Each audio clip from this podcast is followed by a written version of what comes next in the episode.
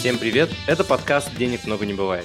В этом подкасте мы с вами в первую очередь будем говорить о том, как сохранить свой капитал в это уникальное время, а также о том, как заработать на инструментах фондового рынка.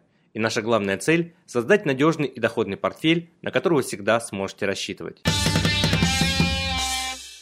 В сегодняшнем выпуске обсудим с вами такую тему, как Объединенные Арабские Эмираты. У многих вообще часто появляются вопросы на тему, а стоит ли мне в принципе открывать там счет. Как вы знаете, сейчас многие ломанулись в эту страну для того, чтобы не просто отдохнуть, а в том числе открыть компанию, получить ВНЖ, купить недвижимость, открыть банковский счет и прочее, прочее. Кто-то переводит свой инвестиционный портфель тоже туда, в эту юрисдикцию, в надежде получить счастье и спокойно дальше инвестировать. Давайте сегодня обсудим все тонкости, нюансы, э, сколько это стоит, от какой суммы начинается, как это в дальнейшем можно использовать. И главный вопрос, а какие минусы могут быть у этого решения и какие риски в будущем могут возникнуть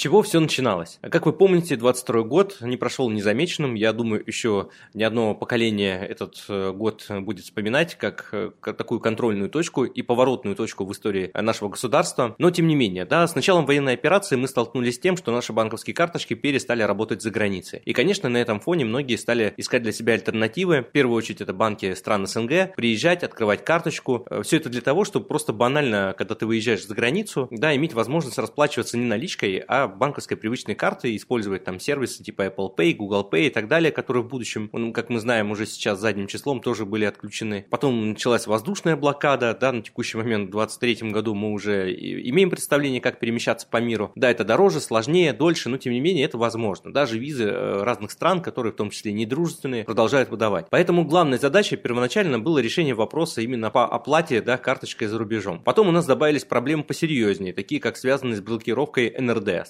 Санкции распространялись на конкретных игроков типа ВТБ, потом перекинулись на Альфу. Да, потом, конечно, никто не стал разбираться, кто у нас там какие есть брокеры, и просто заблокировали, внесли точнее НРД в список санкций. И это автоматом привело к тому, что все бумаги оказались заблокированными. И вот на пороге 23 года, в начале 23 года мы все еще находимся в состоянии, когда эти бумаги не разблокированы, и мы ждем маны небесные, что называется, когда нам дадут разрешение эти активы вывести, продать хоть в какой-то форме, потому что сейчас они просто лежат мертвым грузом у большинства инвесторов. И вот именно в тот момент, когда мы столкнулись с блокировкой активов, такая юрисдикция, как Объединенные Арабские Эмираты, стала выглядеть ну, очень интересным в глазах российских резидентов. Почему? Ну, во-первых, Объединенные Арабские Эмираты всегда занимали позицию нейтральную. Да? Они не были ни с Европой, они не были ни с Соединенными Штатами, они как-то особой лояльностью ни Китаю, ни к России тоже не отличались. У них была всегда своя политика, своя какая-то, свой климат, своя экономическая зона, в которой они приглашали всех, да, и при этом ни с кем особо плотно не дружили. И сейчас, на самом деле, они занимают такую же позицию. И в этом отношении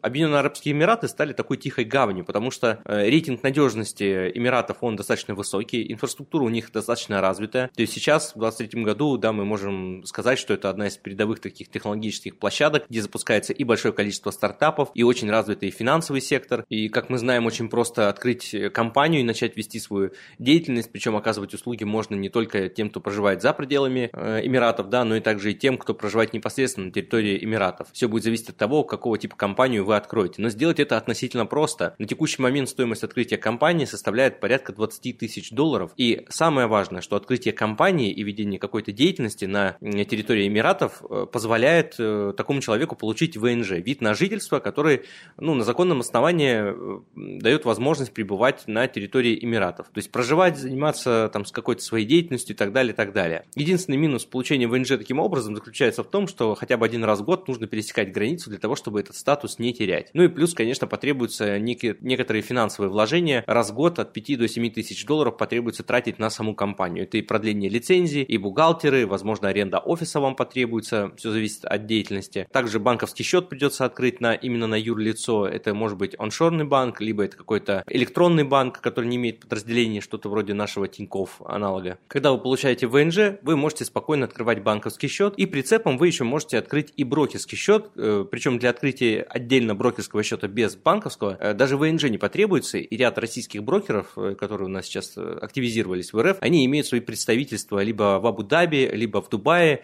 Принципиально в Дубае, точнее в Эмиратах есть два больших финансовых центров. Это как раз один в Эмиратах, это в Дубае, Financial Center, а второй находится в Абу-Даби. Да, ну, по сути, два таких дистрикта, которые друг с другом внутри за привлечение инвесторов и за увеличение какой-то активности своей инвестиционной позиции. Но принципиально они для нас мало чем отличаются друг от друга. Здесь просто важно определиться с тем, что доверяем ли мы тому, что можем хранить денежные средства в Эмиратах, а уж какой-то будет дистрикт, я думаю, это вопрос вторичный, потому что в целом они, конечно, попадают под законы там, страны. Есть, конечно, и локальные нормы, которые друг от друга отличаются, но это уже больше вопрос тонкостей того бизнеса и той бизнес-активности, которую вы планируете вести в рамках своей компании. А в плане надежности, я думаю, это плюс-минус то же самое.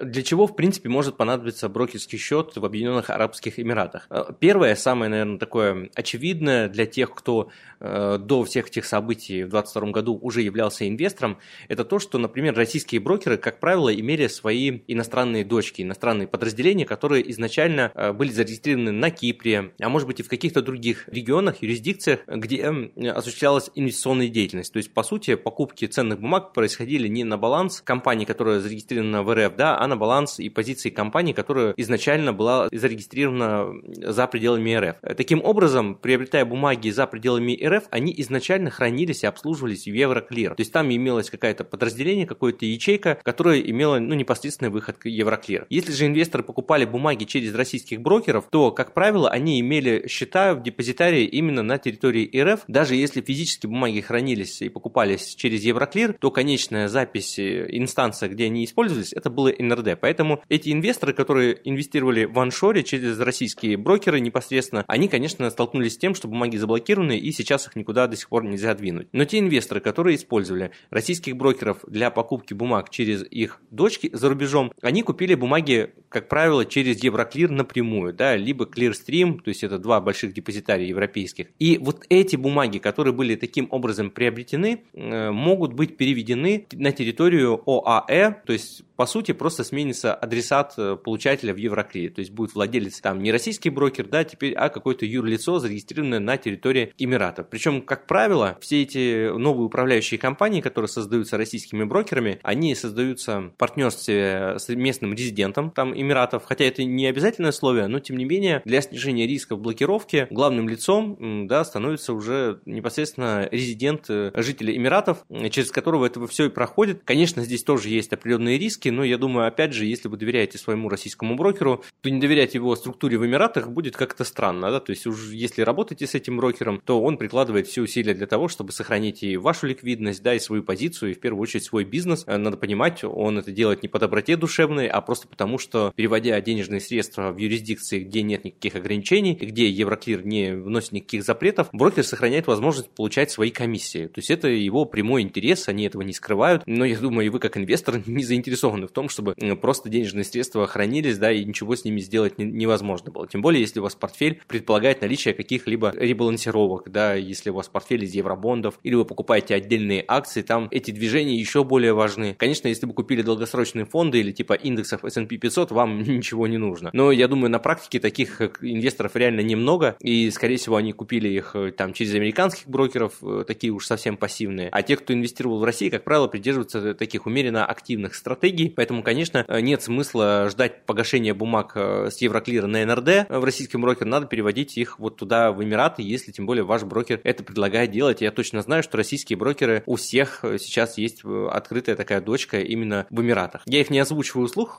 чтобы не быть красной тряпкой для разных там регулирующих органов, да, чтобы потом не сказали, что вот если бы я свой подкаст не выпустил, то они бы под санкции не попали. Вот, поэтому не будем нарушать традиции, не будем раскрывать карты. Я думаю, что все и так понимают, о ком идет речь. Но если у вас вдруг возникнет вопрос, а как это сделать и что конкретно я имел в виду, у нас есть такая услуга, как первая бесплатная консультация. Набирайте, пишите, звоните, наш финансовый консультант вас проконсультирует. Да, и уже если дело дойдет до портфеля, то мы обязательно с вами переговорим.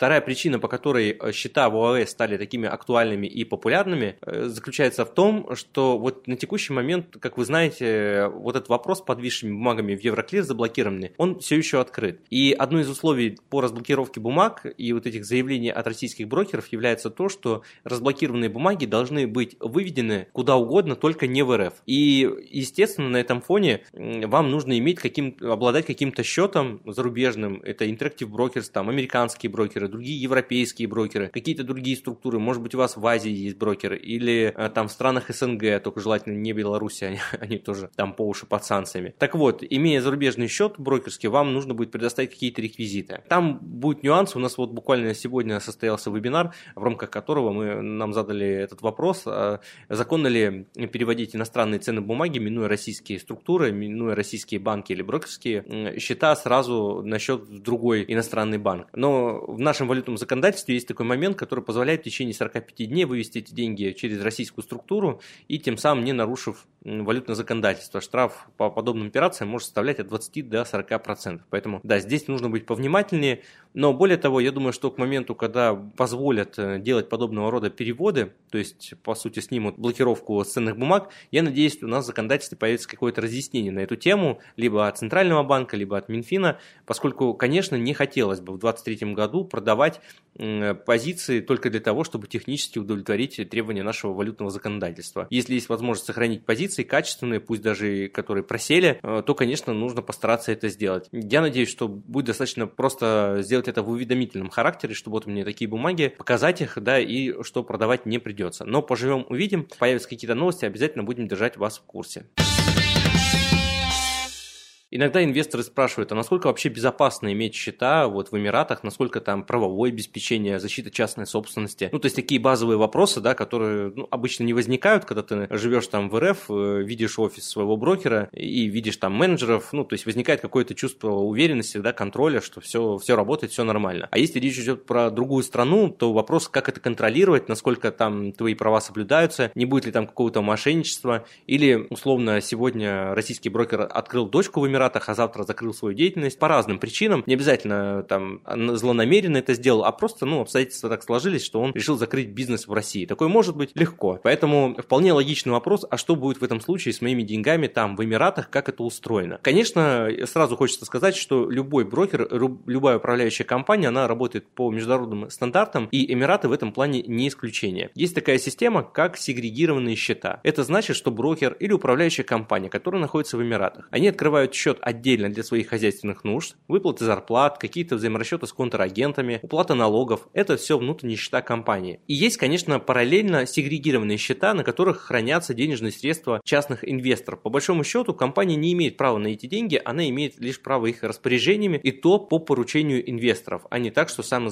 сам что захотели, то и сделали. И в этом плане есть две разных формы управления денежными средствами инвестора. Первый – брокерский счет, когда инвестор сначала должен дать поручение либо голосом, сервисом, либо по почте, либо через приложение. И вторая форма – это управляющая компания. Когда вы с самого начала подписали документ о том, что управляющий сам принимает решение, и вы в этот процесс не лезете. То есть принципиального отличия от того, что есть в РФ и то, что есть в Эмиратах, я не вижу. Более того, выход на международные рынки э, в Эмиратах также присутствуют все те же самые инструменты, евробанды, акции, все это можно купить. Конечно, этот фондовый рынок, точнее, выход на международные фондовые рынки э, развивается не так давно, как в РФ, и есть некоторые неудобства, я бы сказал, технического плана. Дело в том, что наши банки и сервисы финансовые, брокеры в том числе, можно сказать, разбаловали нас э, и приучили к тому, что есть очень удобные приложения, которые показывают графики, цены, котировки, можно выставить приказы, лимиты, ордера, э, то есть э, чат-поддержка, все это достаточно оперативно, потому что наши финансовые сервисы очень хорошо понимают, да, в чем запрос и в чем как бы менталитет наш, да, что мы хотим, что если мы что-то спрашиваем, мы хотим это прямо сейчас. Я думаю, что в Эмиратах люди люди, которые проживают, инвестируют, наверняка тоже этого хотят, но там почему-то это идет все гораздо более медленными темпами, и вот такого сервиса, конечно, там нет, к этому надо быть готовым. Большая часть заявлений пишется в том числе благодаря сканам, нужно заполнить какую-то бумажку, подписать. Вот, но этот рынок, он выстраивается. Сейчас, э, что называется, вопрос не до жиру, быть бы живу, да, и главное, чтобы э, соблюдались права и все это было надежно, а уже во вторую очередь сервисы и все вот эти примочки.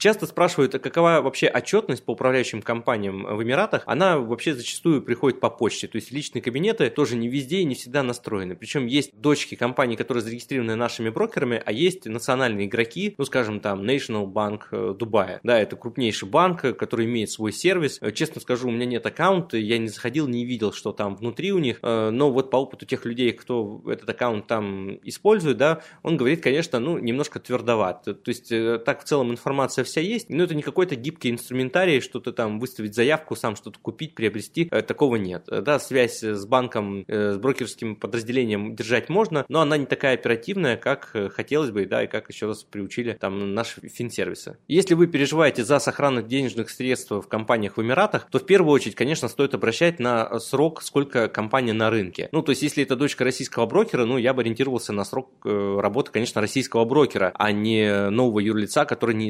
зарегистрировали. Надо же понимать, что весь этот сервис, эти компании открывались, ну, в достаточно таком авральном режиме. Было большое стремление сохранить активы, максимально быстро перевести туда активы и вывести их из-под возможного удара. Э, то есть, все это делается, ну, объективно в интересах инвестора. То есть, никто ничего не придумывает. Да, это не маркетинговый ход, это не попытка там э, как-то серьезно заработать. То есть, здесь я, в общем, не вижу какого-то злого умысла у брокеров, потому что сейчас, конечно, в 2023 году уже накал немножко э, подупал, да, то есть мы уже привыкли к тому, что заблокировано, ничего сделать нельзя. Но в 2022 году, когда все это только начиналось, никто не понимал, к чему это может привести, да и сейчас, конечно, еще не понимаем до конца перспективы, но, тем не менее, уже как-то подпривыкли, да, к этому состоянию, и брокеры дошлифовывают сервис, настраивают личные кабинеты, документы оборот, э, то есть первые счета открывались там 2-3 месяца. Комплайнс, процедуры, ручной механизм, э, в общем, тяжело, сложно. Сейчас уже там открывают счета за 2 недели, то есть уже победа, да, ряд компаний местных открывают там в течение 2-3 дней. Опять же, все будет зависеть от того, какое количество денег вы туда готовы принести. Это, кстати, следующий вопрос, да, от какой суммы вообще начинается инвестирование в Эмиратах. Вот по моей практике минимальные требования начинаются от 500 тысяч долларов. Ну, конечно, если вы не там прям местный резидент, и у вас там, ну, вы не получаете туда зарплату,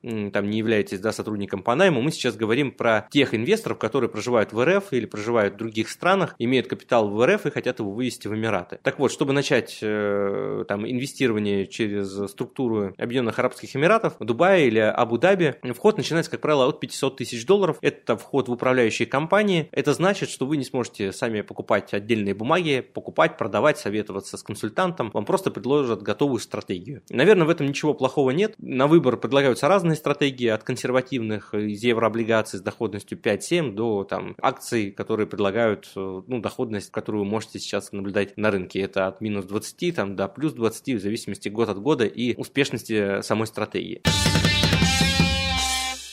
Второй вариант инвестирования через Эмираты – это открытие именно брокерского аккаунта. Здесь чуть сложнее, как правило, вход начинается от 1 миллиона долларов. То есть, э, я думаю, что это в первую очередь связано с тем, что компании, которые открывают счета российским резидентам, хотят понимать, для чего они это делают. То есть, если мы, как граждане РФ, относимся сейчас для всего мира, для всех финансовых компаний, как граждане с повышенной категорией риска, то, конечно, если бы вы были владельцем финансовой компании в Эмиратах, вы бы тоже для себя взвешивали, да, сколько вы заработаете, какой количество геморроя вы можете получить от этих заявителей, от этих инвесторов, и э, будете взвешивать на весах, да, стоит ли оно того. Поэтому многие компании вообще не открывают счета, а те, что открывают, как правило, ставят, ну, вот такие суммы для входа, э, для того, чтобы и вам это было интересно, и компаниям тоже в том числе. Э, что касается открытия счетов, можно ли это сделать, допустим, удаленно, или обязательно нужно приезжать в сами Объединенные Арабские Эмираты? Но здесь нужно разделить вопрос на две части. Если речь идет только о брокерском счете, брокерском аккаунте или управлении управляющей компании, то, как правило,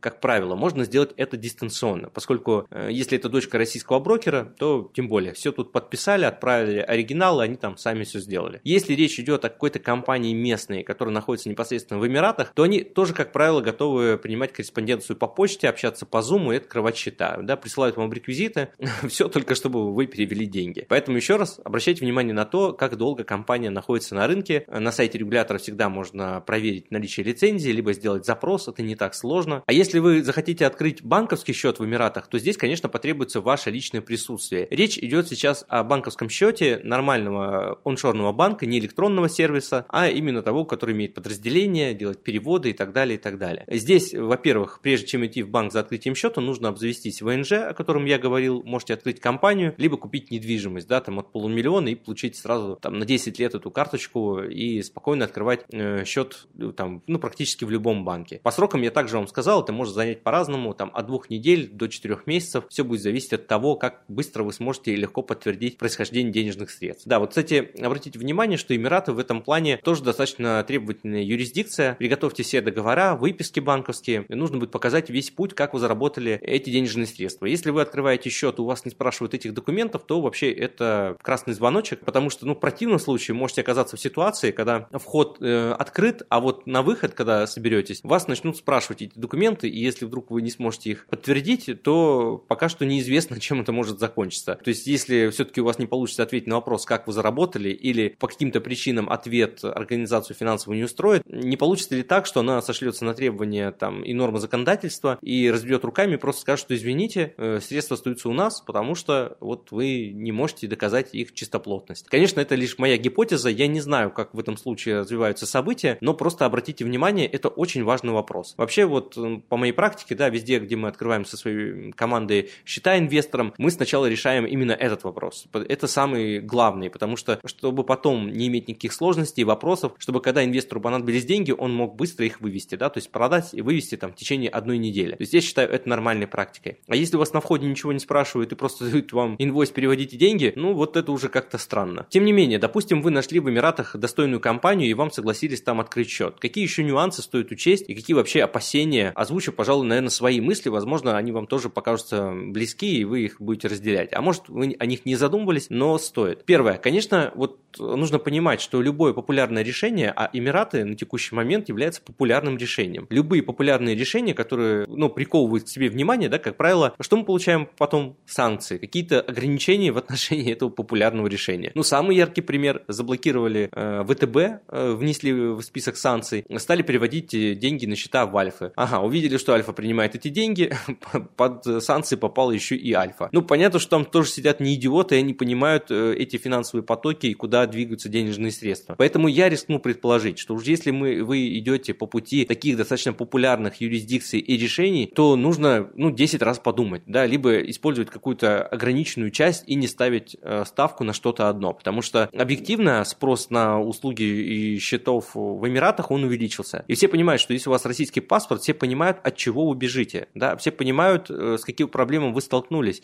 И я не исключу вероятности того, что может формироваться какой-то список э, там резидентов, которые открыли счета, начиная с 22 года, да, с начала военной операции. И все эти счета потом вдруг по каким-то причинам могут какие-то проверки у них возникнуть, какие-то вопросы начнут задавать. Э, ведь надо понимать, что экономика Эмиратов, она долларизированная, то есть они также зависят от доллара, как и весь остальной мир. Поэтому сказать, что они полностью независимы от политики Соединенных Штатов, ну, мягко говоря, это преувеличение. То есть они также зависят и становиться дедоларизированной экономикой они пока что не планировали. Это для них такая достаточно большая проблема, а учитывая их амбиции на мировое лидерство, да, то есть, по крайней мере, технологическое или там финансовом секторе, я думаю, что у Соединенных Штатов найдутся рычаги давления и общения с теми же Эмиратами, да, если потребуется, ну, как-то воздействовать на те массы денег, на те массы э, новых клиентов, которые у них появились, начиная с 2022 года. Вот, я, конечно, не хочу никого пугать, это просто лишь мои догадки и мысли, э, что, наверное, я бы популярным решением предпочел что-то менее популярное, что находится менее на слуху. Например, открытие счета в американском банке. Да, возможно, вам покажется это абсурдным, но мы это можем обсудить в отдельном подкасте. Я объясню свои мысли, почему так считаю.